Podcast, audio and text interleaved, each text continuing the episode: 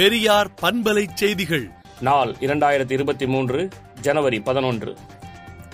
ஒன்றியம் என்பதற்கு சரியான பொருள் தெரியாத ஆளுநர் இறைவியை என்றும் தமிழ் மொழியை அரைகுறை ஆசாமிகளிடம் நீங்கள் கற்ற லட்சணம் இதுதானா என்றும் பொங்கல் விழா அழைப்பதில் தமிழ்நாடு அரசு இலச்சனையை புறக்கணித்துள்ளார் ஆளுநர் என்றும் திராவிடர் கழகத் தலைவர் ஆசிரியர் கி. வீரமணி அறிக்கை விடுத்துள்ளார்.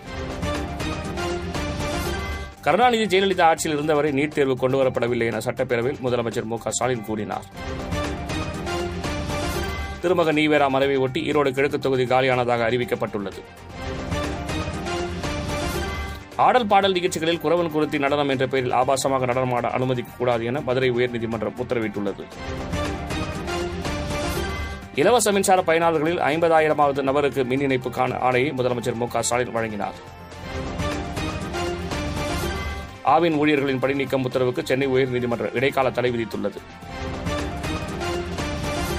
உலகளாவிய பொருளாதார வீழ்ச்சியை சமாளிப்பதில் இந்தியா நல்ல நிலையில் உள்ளதாக உலக வங்கி கூறியுள்ளது என பிரதமர் மோடி தெரிவித்துள்ளார். அதிமுக பொதுக்குழுவை எதிர்த்து ஓபிஎஸ் தொடர்ந்த மேல்முறையீட்டு வழக்கில் அனைத்து தரப்பு வாதங்களும் நிறைவடைந்த நிலையில் தேதி குறிப்பிடாமல் உச்சநீதிமன்றம் தீர்ப்பை ஒத்திவைத்துள்ளது. ஜம்மு காஷ்மீர் மாநிலம் குப்வாரா அருகே மாச்சலில் ரோந்து பணியின் போது ராணுவ வாகனம் கவிழ்ந்து மூன்று பேர் உயிரிழந்தனர். தென்கொரிய மக்களுக்கு விசா வழங்குவதை நிறுத்தி வைப்பதாக சீனா அறிவித்துள்ளது. அரசுக்கு எதிரான போராட்டத்தில் பதினைந்து பேர் பலியானதை தொடர்ந்து பெருவில் இரவு நேர ஊரடங்கு அமல்படுத்தப்பட்டுள்ளது. கிரீஸ் நாட்டின் கடைசி மன்னர் தனது எண்பத்தி இரண்டாவது வயதில் மரணமடைந்தார். அமீரக அதிபரை பாகிஸ்தான் புதிய ராணுவ தலைமை தளபதி சந்தித்தார். விடுதலை நாளேட்டை விடுதலை நாட்டியின் இணையதளத்தில் படியுங்கள்.